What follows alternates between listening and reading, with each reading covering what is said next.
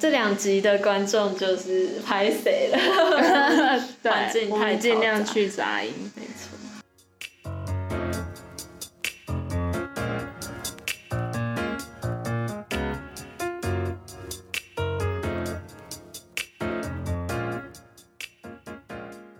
大大家好，我们是蒲烧章鱼，我是普普我。是 Taco。又一年一度来到台北电影节的季节暑假这段期间，我们第二次录吧？对第二次去在讲台北电影节。对，其实我周遭蛮少人在看台北电影节的，我发现，我周遭也蛮少的。所以饕客应该很少人在看台北电影节。嗯，这什么推论？哦 因为我们这不是啊，我们 啊，因为我们饕客都是亲友朋友，团，对对对对我们没。有有名到有什么太多的外人，嗯但也有，我有看到什么美国啊，什么嗯德国嗯嗯，还有日本，有那个好像从一开始就有了。对，美国那边一直有听众哎，好害羞。他在学中文吗？还是也有可能他他他他在找家乡味。如果你有听到，就赶快给我们留言呐、对啊我们已经注意你注意很久了。美在美国的饕客。美国的朋友，也可以回来台北看一下台北电影节。既然是第二次讲到台北电影节呢，就是我觉得要来讲一下它的优点，因为之前呢都是就是介绍它的背景，台北电影节的一些资讯。对，对。哦对，就是虽然我们上上架的时候可能已经台北电影节过了，对，但是我这次还还是想推荐一下它的好处，就是大家明年还是可以去看，嗯。毕竟一年一年过很快，很快又要来到台北电影节的时候，对。然后我觉得台北电影节蛮吸引我的第一点就是票价超便宜，超便宜，因为它早鸟票一百九而已，然后又打折，我买的时候是一百五，哦，一百五是因为早场、啊。日场，对，它的早场就是十二点以前都是早场。哦，对，嗯所以嗯。就一百五超便宜啊！就是我们如果说在台北看电影，可能要花两倍，就是在院看院线片，可能就三百差不多，多，对，就是两倍的钱。对，而且像是台北电影节里面很多电影的各种种类，其实像那个它的开闭幕片，就是也是那种院线片等级的。哦，真的哦，对啊，就是我从来没有看过开闭幕片因为我都不选开闭幕片，我想说那都是会在上院线的。啊所以我都选那种就是错过之后你看再也看不到的那种电影，嗯对，就只能在北影看的。我我的选择是这样，嗯但是如果说你也你比较喜欢看一些呃比较娱乐商业片的话，嗯。其实，在台北电影节也有，像去年的开闭幕片，开幕片就是月老，嗯。对，嗯你你想想看，如果说你买早鸟票一百九就可以看月老，而且是提前。那时候我忘记月老有没有上映了，嗯，但是很多时候那些月线片还没有上映之前会先上北影，嗯。所以你可能比很多人都先手刷那个月老。嗯，哎，那会不会就是开幕或闭幕都爆满啊？会啊，都那都抢很快，你一定要在那个卖票的十二点那时候马上进去抢。嗯，对，像还有闭幕片，那时候是鬼扯，其实后来也是蛮有名的。嗯，鬼扯恐怖片吗？它好像是有点黑色幽默的那种，就是好像会灵异，但是搞笑成分居多，啊也是刘冠廷演，哦，也是台湾的，听起来应该就嗯就蛮搞笑的。哦，对，这次台北电影节的大使，他是算大使嗯，大使就是他。嗯。嗯，赞啊！然后像今年的开闭幕片啊，开幕片是那个《童话世界》，就是因为它也还没有上映，嗯。但是他的卡司就是一些影帝影后，像是张孝全、李康生、影影星，嗯嗯，对，就是听起来也是卡司很大，然后可能之后上院线，搞不好票房也会不错。嗯，嗯，然后闭幕片是《初恋慢半拍》，那听起来还好，就是有点有点那个 消失的情人节的感觉。哦那种感，嗯，可是人家男主角柯震东啊，票房保证。哎，对，哎 然后女演女主角是徐若瑄，真的假的？是一个姐弟恋的故事。嗯，然后我刚看预告片是蛮可爱青春的的感觉，他们是演学生吗？还是就是不是是应该是出社会，但是是姐弟恋。嗯，哇，对，这就是像这些那么那么院院线片的商业片呢，也在北影也可以看到。这两部总有人看的吧？涛对。啊，所以还是很推北影。然后像如果说你没有买到早鸟票的话，早鸟票是那时候是二十六月二十二之前买的话都是一百九，像就是买到全票也是两百四，还是比一般院线片会便宜。然后像学生票就两百一而已。嗯，然后如果说你只是呃没有买到早鸟，然后是买到平日日常的话，一百七，平日日常对，非假日的早上。啊，对，就是这种可能大家上班的时间，就是嗯没什么去看的时间，嗯，就会比较日会比较便宜。贵。对，假日会可能会比较贵。像我们，我今年和普普看一起看的两部片，就是《高原上的家屋》还有《玫瑰男孩心贴心》。嗯，这两部就是都是日常，都是平日日常。嗯，，对，所以就是都很便宜，真的超便宜。呃，但是很好看。对，这是我第一次，其实我也才看三次还是四次。呃，也算蛮多次啊。对，这是我第一次就完全没有遇到踩雷的。呃，因为我这次因为台北电影节它都会有一个那个售票前，它在售票好像前一天都会有一个解说。什，么指南？对，观观影指南，对对对。嗯。然后你如果去听的话，就大概可以比较知道你要挑什么片，嗯。就你喜欢什么就可以针对那个去挑。嗯。然后我可以稍微讲，诶，在这之前我再讲一下，我觉得它的优点，北影的优点好了，就是它还有北影的话，就比起一般的电影院更常有一些映后的影人出席，就是哦。Q&A 的部分。嗯。像我今年选的，我今年看是看最多的一次，就是我选了六部，嗯，然后每一部都有映后，六部都有，都有。有包含我们我跟你看的那两部吗，有啊，它是上线传到上 YouTube。YouTube 上面，嗯。对，因为这两部是外国的，嗯。所以就是外国导演，所以他们就用线上。那你其他四个都是就坐在电影院，然后看到真人对真人，对对对，嗯呃，像是我前面看在跟你一起看之前的嗯。那两部，就是它是短片集，嗯。就就是一个是好像台湾短秀，然后一个是台北电影奖里面的短片竞赛的短片集，嗯。然后短片集的话都是去看一次是四部短片连续放，哦对，嗯。然后他那四部可能会安排比较性质相同的，对，嗯。然后就是他映后的话，就是四位导演站出来，然后分别讲他们的那个一些心得啊，还有观众可以发问。嗯。就很有趣，有时候他们一字排开，有时候他们之间也会有有一些小互动，哦。因为他们的嗯主要演员有时候也会跟导演上去，演员也会来，对，然后我很记得是有一部片的演员，就是女演员，然后还旁边站着另外一部的导演，然后因为那那一部导演呢，就是我等一下会介绍到，我有看到的很喜欢的一部短片，嗯。叫做《佳佳》，然后那个导演。那个那一部片的主演是刘若英，对，也是很有名的演员。嗯。然后那时候呢，那个导演就是在旁边，他一上台的时候是哭，有点哽咽，有点哭的那样，因为他看完他自己的电影，被自己感动到，对，因为那部片真的很感动，我也哭了，对。哦。然后他站上台也也有哭，这样、是一个男导演哦，但是他也是很感动落泪。嗯。然后旁边那个女演员就那时候就轮到女演员讲话，那个女演员是另外一部前一部片的女演员，嗯。就就先说什么好羡慕刘若英可以演到这么好的电影，对，然后还说她她有一直说刘若英实在演的太好，我心里想说你应该讲讲你这部片的感想，一直讲别对，啊而且他 那他叫他那一部片的导演情何以堪？对，然后他还就是很很欣赏的看着他旁边那一部的导演，就就是好像有点使眼色那样，然后人家导演哭的时候，他还赶快去安慰人家，我就觉得超好笑。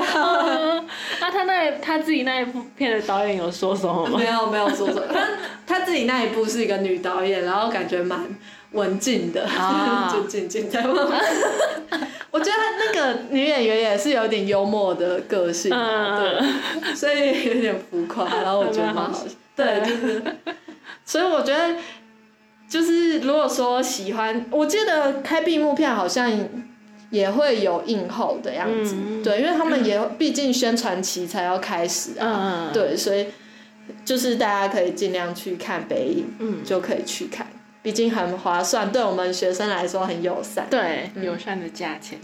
然后再来就是想要大概介绍一下我们我自己选片的方式，就是像我刚刚说，我不会想要选说会上映到院线片的，因为毕竟我钱没那么多，虽然说也很想看，但是对没办法买那么多票的话，我会想也是推荐大家，如果说好奇或有兴趣的话，可以选其他北影上才会播的电影。嗯，而且我觉得院线片有时候之后也有机会在 Netflix 上面看得到。嗯，但是这些是连你上网查都很难查到太多资讯，，资讯超少。超级少，所以就是有可以把握机会。像是我选的类型呢，就像我这次选了两个两部是短片，嗯，类型短片集，是因为其实很多短片也是很优秀的，而且能在短短的篇幅里面。表达一个完整故事，然后让人心心心情随着它起伏，这样，嗯嗯。我觉得也很厉害，而且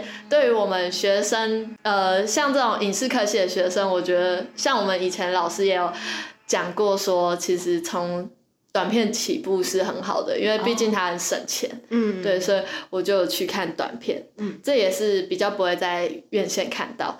再来就是可以去看那个很多像一些很特别国家的电影，嗯。像我们我和普普一直以来都是会挑那种很我们其实都是他挑。对我挑了，他跟随 跟上这样，就是我喜欢挑那些奇奇怪怪的国，呃，不是奇怪没有，这世界没有奇怪的国家，我不熟悉的国对家。对对，就是可能没怎么听过，没有啦，就是很遥远的国家。对，因为一般在院线上看到就是呃中国啊、美国啊、韩国、日本、对，嗯，就这几个国家而已。然后像我我们这一次选的，我跟普普一起看的这两部片是在国际新导演竞赛这个主题的两部片。嗯。然后一个叫做《高原上的家屋》，然后一部叫《玫瑰男孩心男孩心贴心》。嗯。他们就是一部像《高原上的家屋》，它就是一个南美洲的故事。嗯。对。然后那个就是在南美的高原上面嗯的故事，就是那个画面很壮阔。嗯。然后《玫瑰男孩心贴心》它就是一个法国的故事，嗯就对，也是特别蛮欧洲国家的。嗯，就是那些画面都还有他们的文化，其实就会让你看一次电影有点真的出国出国的感感觉，对，尤其现在疫情，我们就只能嗯。看外国影片，就是加出国一对，下。虽然现在可以出国了。啦，对啊，但是没钱嘛，我就只能花那一百五去去出国。电影院出国一下，催眠自己。穷大学生，不好意思。那我，嗯。我我来简述一下高原上的家屋嗯。的剧故事故事。对，它就是在一个高原上有一些村落，嗯但是这个高原是已经非常干枯的高原了。嗯然后有一户人家就是老爷爷跟一对老爷爷跟老奶奶，嗯然后那个老爷爷每天都会带着他他们自己养的羊驼啊，好可爱去，散步，超可爱的。那个脚上还绑那个粉红色的花花花。花，然后就是带他们去散步，然后老奶奶就是在家里准备一些水或者是食材，反正就是顾家里这样。还有种田、种菜。对对对，种菜那些，但是他们这样生活一段时间之后，就因为都不下雨，然后缺水，后来他这这一对夫妇，他们有儿子也有孙子，然后有一天他孙子就来找他们，劝他们要不要去城里，嗯。但是老爷爷坚决不要，嗯，就是爷爷他的有一些生病这样。嗯，他其实病得蛮严重的，但是他就是想要坚守他自己一直要待在这个家园，嗯，然后也也就是他也要跟奶拉那那个拉着奶奶一起这样过生活，但最后就是爷爷终究抵不过病魔，他最后还是走了，嗯。但是然后我觉得还蛮感动，就是奶奶最后没有因此就离开那个家，嗯，就是没有离开家去城里过比较好的生活。对，最后结局我也蛮惊讶的，因为老奶奶就是留在家里面，然后孙子就是离开他们，就是回到城里去。对，但他们就还是会带一些从城里带一些物资给奶奶，嗯，就是也是算现代，就可能我们像小孩还是会从比较都市的地方到乡下看老人这种感觉。哦，对，只是他们的城乡可能差距会更大更大的感觉。对，嗯，因为他们的住的地方等于是很难生活的。嗯，对真的水都没有，真的不知道怎么过下去。对，那我们就顺便大概讲一下这一部片的观后的一些感想之类的。对，我觉得他这部片里面的老人呢、他就是他算是主角，嗯，对，然后他就是个性一个很固执的一个老人家，对。然后又很迷信，是爷爷固执。对爷爷啊，就是哦，对我说老人就是，好，我要解释一下，就是那个爷爷，嗯，爷爷他很固执，然后又很迷信，就是他有他自己的那个生死观，嗯然后又有点大男人主义，对，就是那时候大男人主义的部分是，像孙子就有问他说，你自己想要待在这，但奶奶不一定想啊，你有问过他吗？对，他说这里毕竟大家都很想要离开嘛，嗯那奶奶搞不好听了村人的讲法，也想要离开，但是他都没讲。嗯然后可是爷爷就是跟孙子说，不行，他就是要跟我一起走。嗯他那时候的感觉是说，奶奶他如果要死的话，奶奶就要跟他一起一起死死这种感觉。嗯，就因为他有一种观念，好像是女人就是他的附属品，嗯，就是很你你嫁给传统的他了，就就是我的跟随他。对，就是这种大男人的感觉。就是我的。然后他的迷信的部分呢，是他有跟孙子说，好像以前有一个，他们叫他什么神臼吗？对，好像就是神救，嗯那是舅吗？那个字上面一个旧式的旧，底下一个鸟，应该是，很心虚，应该是，应该是，反正就叫他 啊就神臼。好像神鸟。神鸟，嗯，我叫它神鸟好了，这样才没有那个争议。嗯嗯，就是神鸟，它呢，就是呃，就是在它老发现自己好像活不久之的时候，它会在那个高高原高崖上面，山崖上面。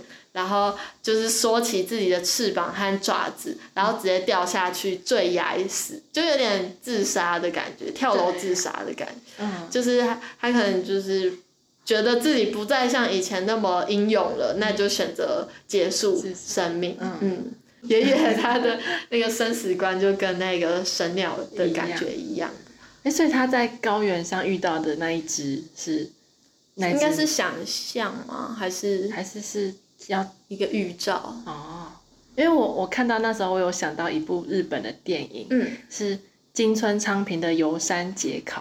嗯。我不知道大家有没有听过那种日本的一个，算是因为贫穷而流传下来的习神俗，话。哦，习俗。应该是有真的发生。嗯。就是因为他太穷了，所以养不起老人，嗯。所以老人只要一到七十岁，就会被说要上游山，嗯就是他们小孩要背着自己已经七十岁的爸爸妈妈上到那个游山，然后把他们放在深山里，让秃鹰去吃老人。我啊，我我觉得好不孝顺哦。是没错，但就是因为贫穷啊？哦，对，就是那一部电影是奶奶知道自己，她她六十九岁了，嗯她知道自己小孩好像不太想要送她上游山，但是她是因为身体还很硬朗，他自己走上去，没有，他用一个大石头，嗯他自己用自己的门牙去撞那个石头。然后我看的时候我就觉得我牙齿哦，好好痛哦。对，然后就他就跟他儿子说他不重用了，就是哦，他要自己功能毁掉自己，嗯嗯嗯，然后要他儿子把他带上去。对对对，就是我觉得这比较偏向就是老人家坚守传统的一面。哦，我觉得老人家真的还蛮坚守那个那种传统和信仰那些东西。嗯，我不知道是因为他们那个年代造成的，还是说，就是当你老了之后都会相信一些迷信。对，好像很多东西都越来越抓不住的时候，会想要抓住一个信念的东西我觉得会。对，所以不知道我们在这个高科技时代成长的小孩，老了之后会是怎样的？抓住手机，手机先帮我写一个遗遗书，然后放在网络上。po FB po IG 发一个现实说，我没我可能快要走了，走了之后要怎样怎样，好高调哦。你们可以退追我。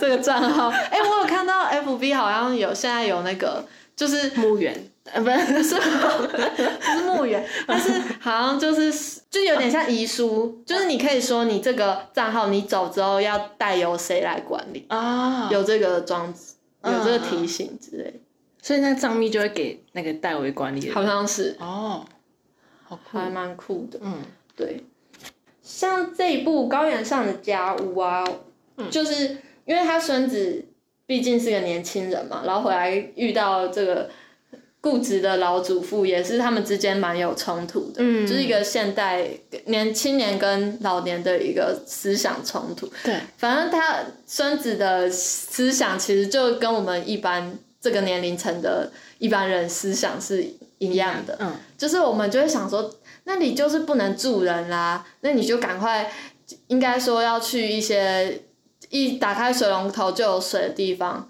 至少活着比较重要。然后也希望爷爷去看医生啊，就是，而且爷爷那时候甚至还隐瞒他的病情，不跟奶奶讲。嗯，对，然后这像这些很固执、很很食古不化的一些观念，其实我们年轻人观众也是蛮看不下去的。我记得爷爷不是有说什么，他他如果要活着，他就得走路。然后我就想说，你应该去城市也嗯也可以可走，路。对他就是他就是要在这里死掉的感觉，他完全讲不通。对，然后像我觉得也好在有这个孙子出来，就是好像有点表达我们观众们的愤怒，真的。跟他对峙一下。相较之下，那个奶奶就就是一个比较温和的人，嗯，就是虽然说他们好像平常不会表达什么，嗯但是他就是很温柔的在一旁，对，就是调节他们调节这两个人。嗯但是他也有他好像很坚毅的那一面，就是有时候像他生气的时候，奶奶也是会站出来，就是奶奶也是有时候会生气，觉得嗯爷爷怎么都这这样子对待孙子啊，或者什么的。然后我记得有一次好像是孙子好像被被他气走，嗯，然后奶奶就一直叫他说：“你现在就出去，对，你要去城里。对，你要是你自己把他赶走，你要去把他叫回来。嗯，然后爷爷是那个面子放不下的感觉，嗯 他就不肯。对，然后可是后来他还是乖乖的戴上帽子要要出出去，就就孙子就带着医生开车来了。呃，我真的以为孙子就不会回来了，就他真的被他气走了。但是我孙子他其实后来我们看他是一个蛮其实蛮孝顺的小孩，嗯而且他是一直带救援的东西来的。对，就不管是医生啊，然后最后把他们的羊驼都嗯找回来。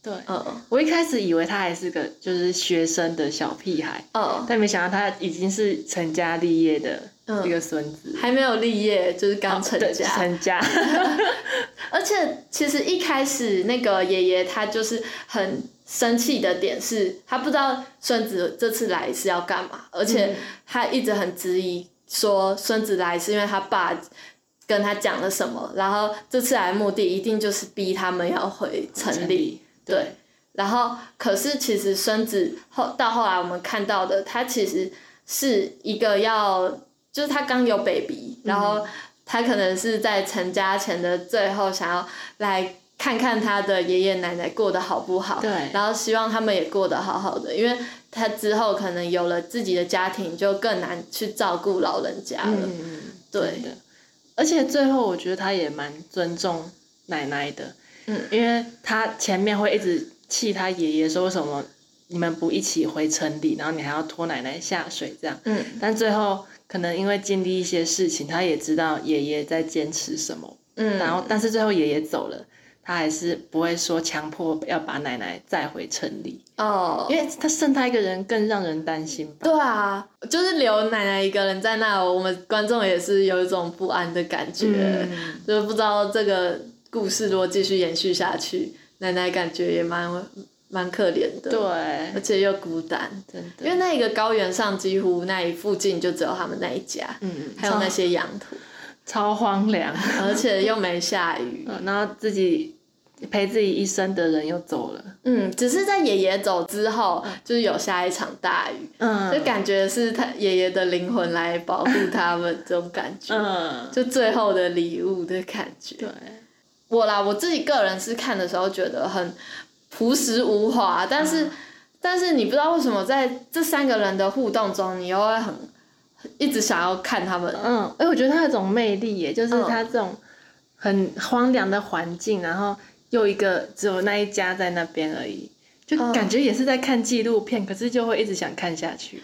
对，而且我觉得主要是他们三个人的互动，其实在朴实当中又有一点有趣，嗯，就是因为一个是很固执到有一点极端的爷爷，然后和他的年轻气盛的孙子，孙子，他们之间的互动是有一点有趣到有点好笑的，嗯，有一些爷爷有有些地方会有点小反差，嗯，他那个固执的点，对，像是他其实有时候也会偷笑，就是虽然说他都板着一张脸，嗯。但是像他发现那个孙子愿意为了工作早起，嗯。他其实有偷笑，对，然后还有他发现孙子跟他老婆聊得很开心，在讲他其实是为了是因为生了孩子要回来这里，他也、他其实也有在偷听，然后偷笑，嗯，因为就是孙子在生下一代跟老人要走，其实又从本来我们是在一个故事里面一直看到他们逐渐苍老，然后到死亡，嗯。但是那个新生命的来临又有一种带来希望的感觉，对，真的，嗯，种香火要延续的感觉。然后我觉得从这一部蛮蛮让人体会到有一点就是那个主爷爷他很在意晚辈离开这个家哦这一点。嗯。就像他会一直提到说，有种就是你爸回来啊，嗯。有什么事要跟我讲话，就是叫你爸回来，然后就就说什么你爸都在这边都待不住，他都会讲这种话，嗯。他很在意他的小孩在这边待不下去，然后可能就吃不了苦，然后可能不喜欢这里。嗯，我觉得嗯，他觉得自己小孩是懦弱的，就没办法在这边农耕生存。然后有一部分，我觉得他硬要待在这，搞不好也是一种赌气，就是觉得说你你们都不爱这里，不爱这个家，然后但是我就是要在这里一直死在这里，这种感觉。对啊，他说他不想在医院死掉。对，然后这一点呢，就跟我们下一步看的《玫瑰男孩心贴心》有一点反差、立场调换的感觉。因为《玫瑰男孩心心贴心》的男主是一个十岁的男孩，嗯，他呢，他是一个心智年龄比较超龄，然后很乖、乖巧的男孩，然后有就天赋异禀，嗯，很聪明，然后但是因为他家庭环境的关系，就一直必须被束缚住，他的学习成长都被家里影响，对，所以他妹妹。对他，他还要照顾妹妹，这样他是那个想要离家的人。嗯然后可是高原上家务是以长辈来看孩子的离家，嗯，就是长辈的心态可能会是有一点，其实也是有点难过的，看着小孩离去，然后对，哇，你好会挑片哦。没有，我是一那个 硬凹的，没有啦。那我是看完这两部之后发现的，嗯，对，因为比起高原上家屋，这个玫瑰男孩心贴心，他更有去呈现那个小孩被家庭束缚、想要离家的感觉，嗯，然后就有让我想到以前看美国男呃美国女孩，美国男孩。美国女孩，然后。那时候我们不是有讲到说，小孩其实某些程度都是被家庭影响，然后其实都是身不由己的。对你你去要去怎样的家庭是没办法挑选的。一对，对那就是这边想要问个小问题，就是哎，普普，你觉得你原生家庭有什么限制住你的地方吗？限制住。我觉得，就比如说录 podcast，没有，啊就是这个事情，我完全都没有跟家里面的人提。就可能我自己觉得啦，搞不好我我爸妈不会这样想，但我就会觉得他们会觉得我做这些事情都是浪费时间，嗯然后没有不是一个正轨的道路，你为什么要浪费时间做这些事？哦，可是这只是你觉得啊，是没错，嗯，还是他们一直以来都会有这些反应，让你这么觉得？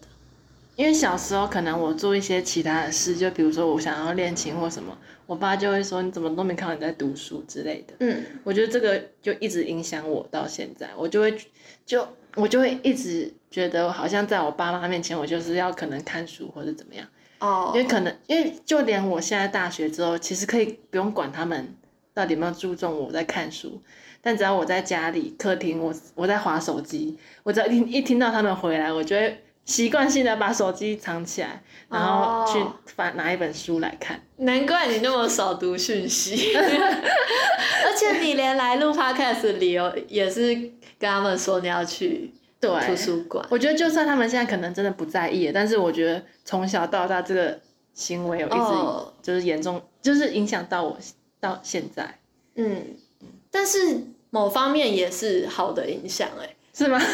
就是我是说，光以说划手机改成看书这点，但因为我就是会太常划手机。所以你你听到你爸妈可能来找你，你还是会继续划。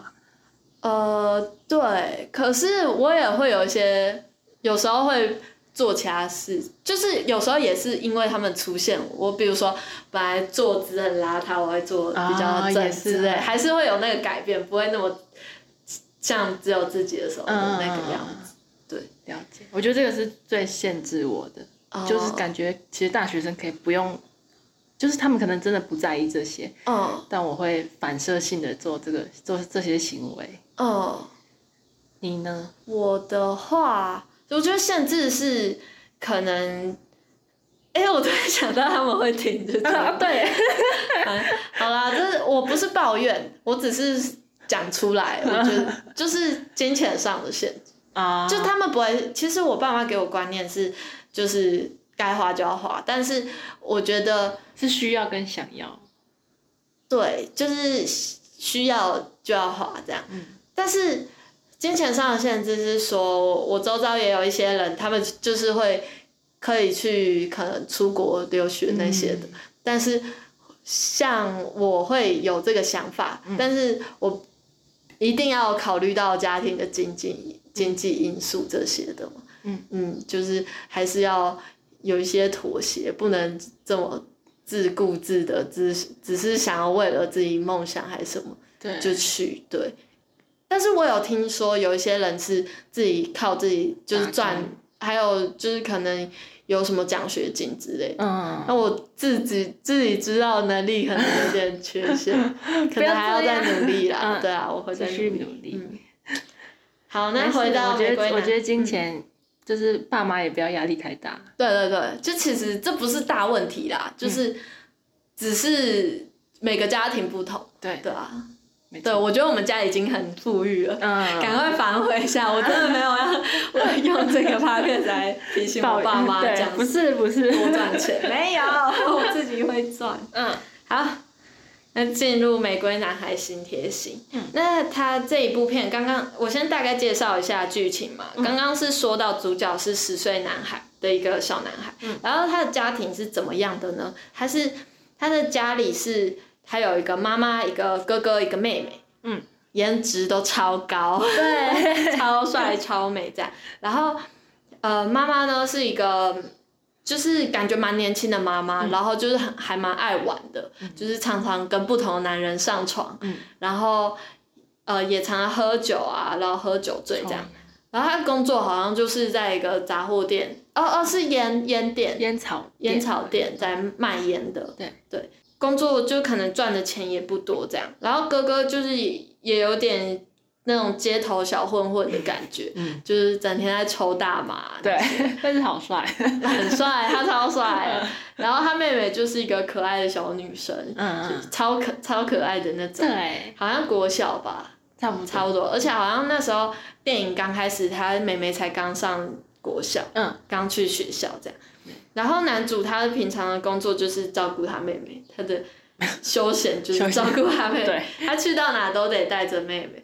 然后他妈妈就是也是一个蛮需要他照顾的人，因为就是常常喝酒醉这样子。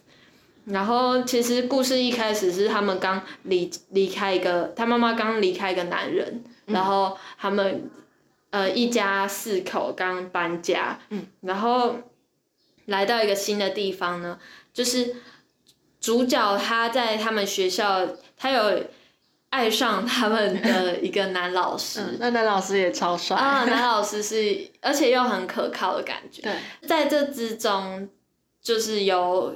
讲述到那么小的一个男孩爱上一个老师，这中间有呃同性恋这的这一点，还有师生恋的这这些禁忌。嗯嗯。对，有也有讲到说，嗯，男主角他受到家庭的一些观念影响，嗯，然后还有他被家庭的那些经济呀，还有。要照顾妹妹这些事情束缚住，他又不能做他自己想做的事情，这些点，为什么会说他受到家庭影响？嗯，就是虽然说他是一个聪明又超龄，然后又乖巧的小孩，嗯，但是因为他常常看到的是妈妈在跟不同的人在不同地方上床，嗯。嗯，不管在车上还是在房间，对，然后所以我觉得耳濡目染，到后来他。其实要对那个男老师示爱的时候，也是很脱掉衣服，对，就是很主动，然后又很不该是他这个年龄会做出来的事情。对，就是他直接去老师家，然后坐在沙发上，就是把衣服脱掉，然后就是用很妩媚姿态坐在沙发上，嗯，就是有点挑逗的。男老师。对，真的是挑逗，对，就坐在那边坐很久，而且然后就这样抚摸自己，嗯，然后老师就很生气，就说：“你给我停下来，停下来，然后叫把他赶出去。”这样，就这些行为，我觉得绝对是跟家庭有影响，因为他都看到他妈妈这样，对，从小一直看，然后我觉得。其实妈妈对他的教育没有说非常糟糕，就是其实妈妈也是我们看得出来很爱这个小孩，然后也某方面也蛮支持他的。而且在那时候男主角他跟带着妹妹被街头小混混欺负的时候，妈妈也冲出来。可是他毕竟。妈妈自己小时候的成长背景，还有她的各种社交环境就是那样，所以她那时候要保护自己儿子的时候，她就是也是用一种很流氓的方式去回击那一群男生，就是骂他们脏话啊，然后就是用那种装腔作势的那种态度去硬碰硬，然后那些男生反我我看到了很心酸的是那些男生就会就是言语骚扰他妈妈，性骚扰说什么。你的胸部让我怎样？很兴奋之类的，就是让我觉得很难过，是觉得说这妈妈好像也没办法完全保护住这这两个小孩，然后像男主角也毕竟还小，也无能为力这样。就他妈妈最后带着他们两个回家的时候，他就对他儿子有点生气，又觉得他很心疼他吧，就觉得你什么时候才可以变得跟。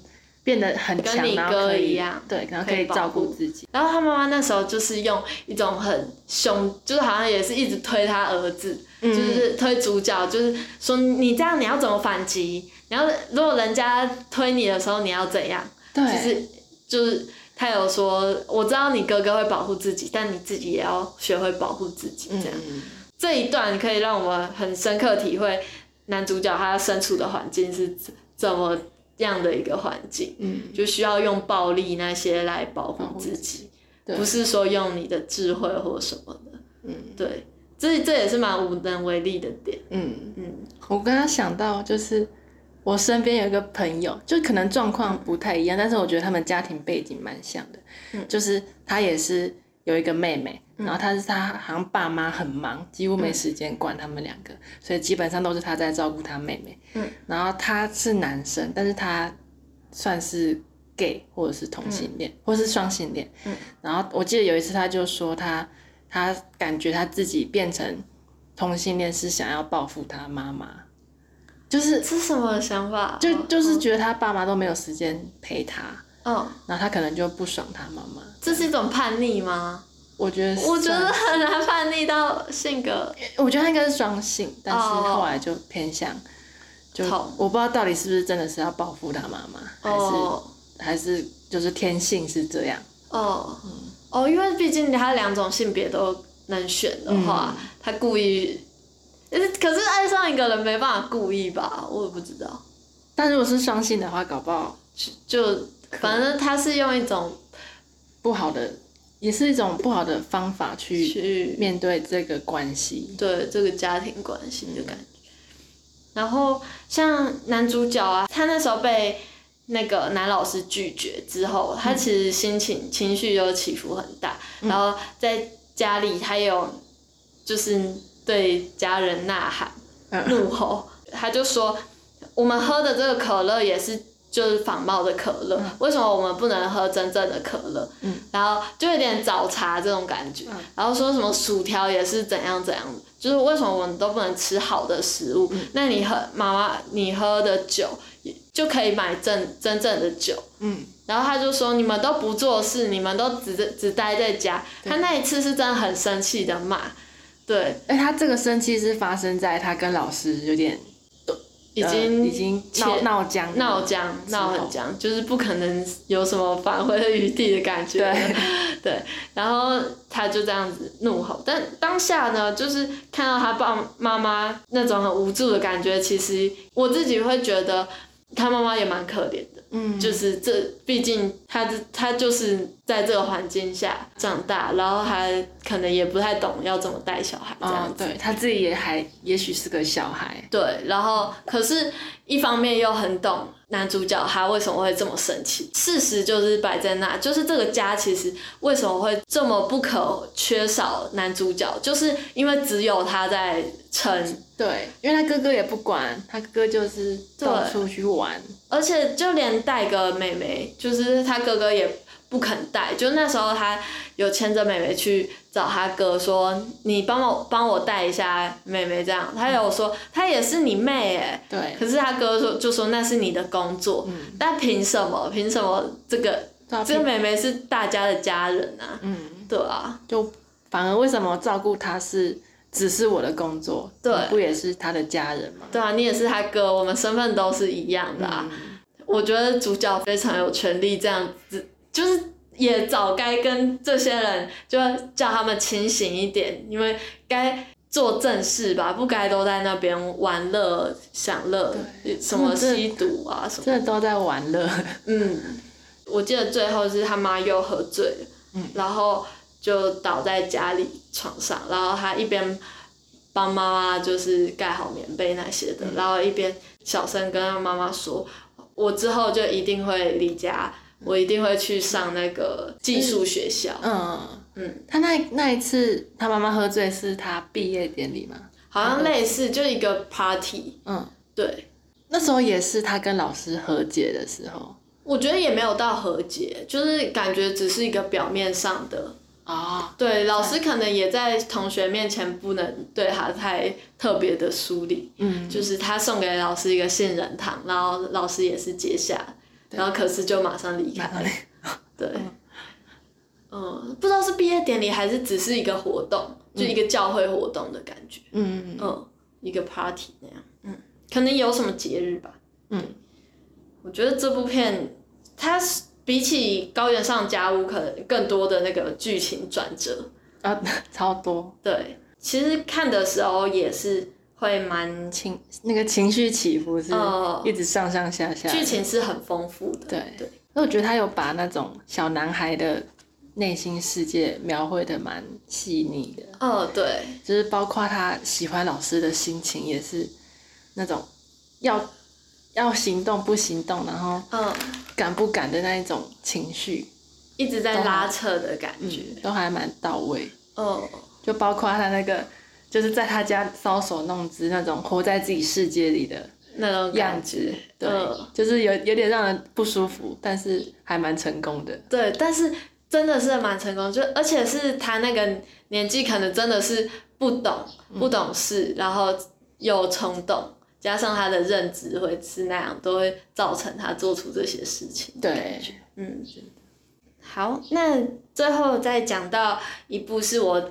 个人单独有看的，刚刚前面也有稍微提到的一个短片，就是叫做《家家》，然后家家家家是家里的家，哦，然后嗯为什么叫家家？是因为那个主角的名字就是叫家家这样。哦，嗯然后主角是以刘若英去饰演，然后其实它是一个短片嘛，但是整部片呢，几乎大半部的镜头都是在一个灵车之内，女主角就是坐在灵车里里面跟他的母亲对话，嗯，不是对话，单独。对话也太恐怖了，因为他母亲就是躺在棺材里，嗯，刘若刘若英是演女儿，女儿，对，这整部片虽然说听起来这样有点乏味嘛，毕竟他就是对着一具尸体讲话，然后车内就没有其他人，嗯，但是其实他讲话的内容很有趣，而且你看的时候还会还会是蛮好笑的，因为那个刘若英饰演的角色，她就是一个二女儿，然后是那种跟妈妈虽然说个性很像，但是二是可可恶的那个二，二二第二个哦小女儿啦，还是小女儿，没有，她没有很可恶，但是她个性很叛逆，她跟妈妈很像，但是他们两个感觉听得出来，生前她妈妈生前他们母女俩是很犯冲的那种感觉，就是哦，所以灵车画面还是会有一些回响的画面，没有完全没有，嗯，就是厉害的点就在这里，好酷哦，嗯，完全没有回响画面，但是你会觉得很丰富。哦，嗯，嗯，这个刘若英饰演角色的个性很有趣，她是她就是讲话很直接，然后有点火爆，然后讲话就是有时候很太直接，然后你会觉得很好笑。呃，像她就会说什么：“妈妈，你你不是很喜欢那个那个什么隔壁的某个小女生嘛？嗯不是。”就是可能有同龄跟她同龄的女孩，她就说你不是很喜欢隔壁的那个谁谁谁吗？那你一直说什么？要是她是女儿，你女儿就好啦。你还不是说什么她嫁给了一个很很好的老公吗？你很羡慕什么的吗？嗯可是我要跟你说一个好消息，他们离婚了。你现在是，就是他就是讲这种很直接的话，嗯，然后还有他就说妈，我知道你喜欢绿色，但是我就是要给你穿红色衣服，我就是觉得你穿红色很好看，嗯所以我就是要给你穿红色，这样好叛逆啊，很叛逆，全程几乎都在讲这种话。他也有讲说什么，我知道你每次我回家，你每次都会煮很好吃的料理，但是我其实蛮害怕“特别”这两个字的。嗯，你每次都会说你特别做了什么，为了我做了什么，但其实我每次都是为了要。就是不要让你难过，所以我都会说我很喜欢吃，然后把它吃完，所以搞到最后就感觉很像他是喜欢，就是母女俩都不知道对方喜欢吃什么，嗯。这种感觉，嗯。就是我觉得这也是很现实的一个家庭状况。但是站在女儿立场想，她好像蛮贴心的，嗯，就是她没有跟她她妈妈煮什么她都吃，对，她不会特别去嫌，呃，嗯你会感觉到这个母女的关系是那种好像有点很冲突，但是又爱着彼此亦敌的，亦友，对，亦敌亦友的感觉。嗯，然后中途也有一些电话打来，像是他那个邻居的那个女生，嗯对，就有打电话来，然后他刚开始就说，喂，他态度都很不好，就是你不用关心我那种感觉，嗯然后最后说，哦，你说我妈啊，我妈她死啦、她现在我在我旁边啊，她死啦、然后他就越讲越激动，因为我们听不到对方的声音，我们只听得到他回答的声音，他就说什么。我没有很激动啊，我没有生气，我真的没有生气什么。他就是一个很倔强的人，嗯一直讲。然后后来就好，对不起，怎样怎样的那些，就是可能他讲话太直接那些。嗯然后后来他姐姐也有打电话来，他就是也是这样子，就是很冲的跟人家对话。嗯嗯然后我觉得其实这前面这半段你都会觉得很有趣，然后有点好笑。嗯。然后但是到后半段会真的让人感动动落泪，到最后我不是说 Q A 的时候导演上台也是有哭吗？嗯。是因为到后来刘若英那个角色就是灵车到达的时候，她就是很抗拒，她就一直骂那个司机说，她好像不到骂，就是抱怨，求他就是再让他多待一会儿，嗯。就是然后他就打开那个棺材，然后抱住他妈妈 这样。嗯，他是那些前面就是很像一个小女儿的闹脾气，跟妈妈拌嘴。对，前面都是一直闹脾气，到最后他其实是很害怕妈妈离开的。嗯，对你就会很心疼，就是他其实深爱他妈妈，然后很很害怕离去，但是他前面他表达的方式是那样子，嗯，对，我觉得就很像日常生活中，虽然我们的确对妈妈都很感谢，但我们就总总是会做出一些反抗她的行为，对。或者，是想要跟她吵赢之类的，呃，就是想跟她有互动啊。但是其实嗯我们是很爱她的。对，我觉得其实像母女之间的关系也是蛮特别像很多像什么美国女孩啊、瀑布是都是母女，嗯。我觉得女生跟女生的关系好像虽然说很细腻，但是我我都会觉得妈妈应该会比较疼儿子，嗯，然后女儿的话就是同性就会有种相相斥，但是又又很爱彼此，因为嗯。毕竟好像彼此又是彼此，你又是妈妈的复制人的这种感觉，对，又很像，然后又又很想反抗。真的。很纠结。然后主要这部片特别的点，不止说那么大量的是灵车内的镜头，还有它的前后呢，其实就是刘若英饰演的女主角老之后的画面。在灵车的画面，其实她的妈妈设定是疫情之下的的 COVID nineteen 往生的，嗯，对，哦，那我觉得应该很多人看的很有感。呃，就是女主角老了之后的世界是一个高科技的未来世界，然后她是被机器人照顾的那种感觉，就是，但是她也没有机器人出现，就是有一个像手机，就是那种透明片的手机，就是很高科技的东西，对。然后那个画面是她在用油画画一幅很大的妈妈的画像。嗯，然后是穿着红色的那个寿衣，然后可是他椅背上挂着一个寿红色寿衣，啊，嗯，然后那时候刘若英饰演角色就是很老了，然后就是可能死前的样子，就是也不是死前，就是他画一画就是快不行，然后嗯。好像有不小心跌倒这样，就是爬不起来，有点昏过去，然后就开始进入这一段他他在灵车内跟妈妈的谈话的独白，哦然后到最后回到他倒在地上，然后死命的爬到那个画前，就是写下他家家这个，就是像签名嗯，署名，画押，对对对，就是写家家这样子，然后就走了。然后这一段后来导演在 Q&A 的时候就说，他其实他设定是灵车可能都是一场梦。然后他一讲这句话，观众就一阵惊讶，嗯，对，因为他就是我们看起来都觉得他是回到那时候，对啊，感觉是他那经过的事。他对他那时候在他妈妈死后，他就有做这件事。对，但是导演解读是因为为什么那个红色寿衣会还是披在椅子上，其实就是他没有去帮妈妈穿上这个寿衣，他可能他年轻的时候，他那个火爆个性，可能他也没有见到妈妈最后一面。哦，对，然后他在昏那时候跌倒昏倒，嗯，他自己老的时候是是有点梦到，或者是想到幻想出那个他想要对妈妈讲的话，但是讲出来话都是一一堆琐碎日常，嗯。然后到最后就是很不舍的，嗯，哦，所以对就是变成梦的话，就感觉妈妈过世，他没见到他最后最后一面，对他来说是一个遗憾呃，而且他最后画的那个画像也是妈妈的画像。啊。而且也有呼应到说，他其实老了之后是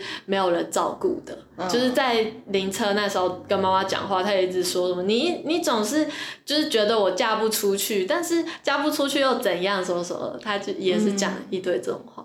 对，但是他老的时候还真的就是孤独嗯，孤老这样子。就是妈妈是最懂他的。嗯，妈妈也最最担心他最后是没有孤独终老。嗯对啊，真的，我真的觉得我看也会哭哎。对，我我刚才感觉到我在说他不不不想离开灵车的时候，你是也也很感动的感觉，嗯，就没想到前面那么叛逆，感觉是放得下一切的人，但没想到会叫司机开慢一点。我还想，嗯就算妈妈没有生命，就是停了之后，他不想出去那个凌晨，嗯就虽然妈妈没有生命，但是我还是想跟他的肉体。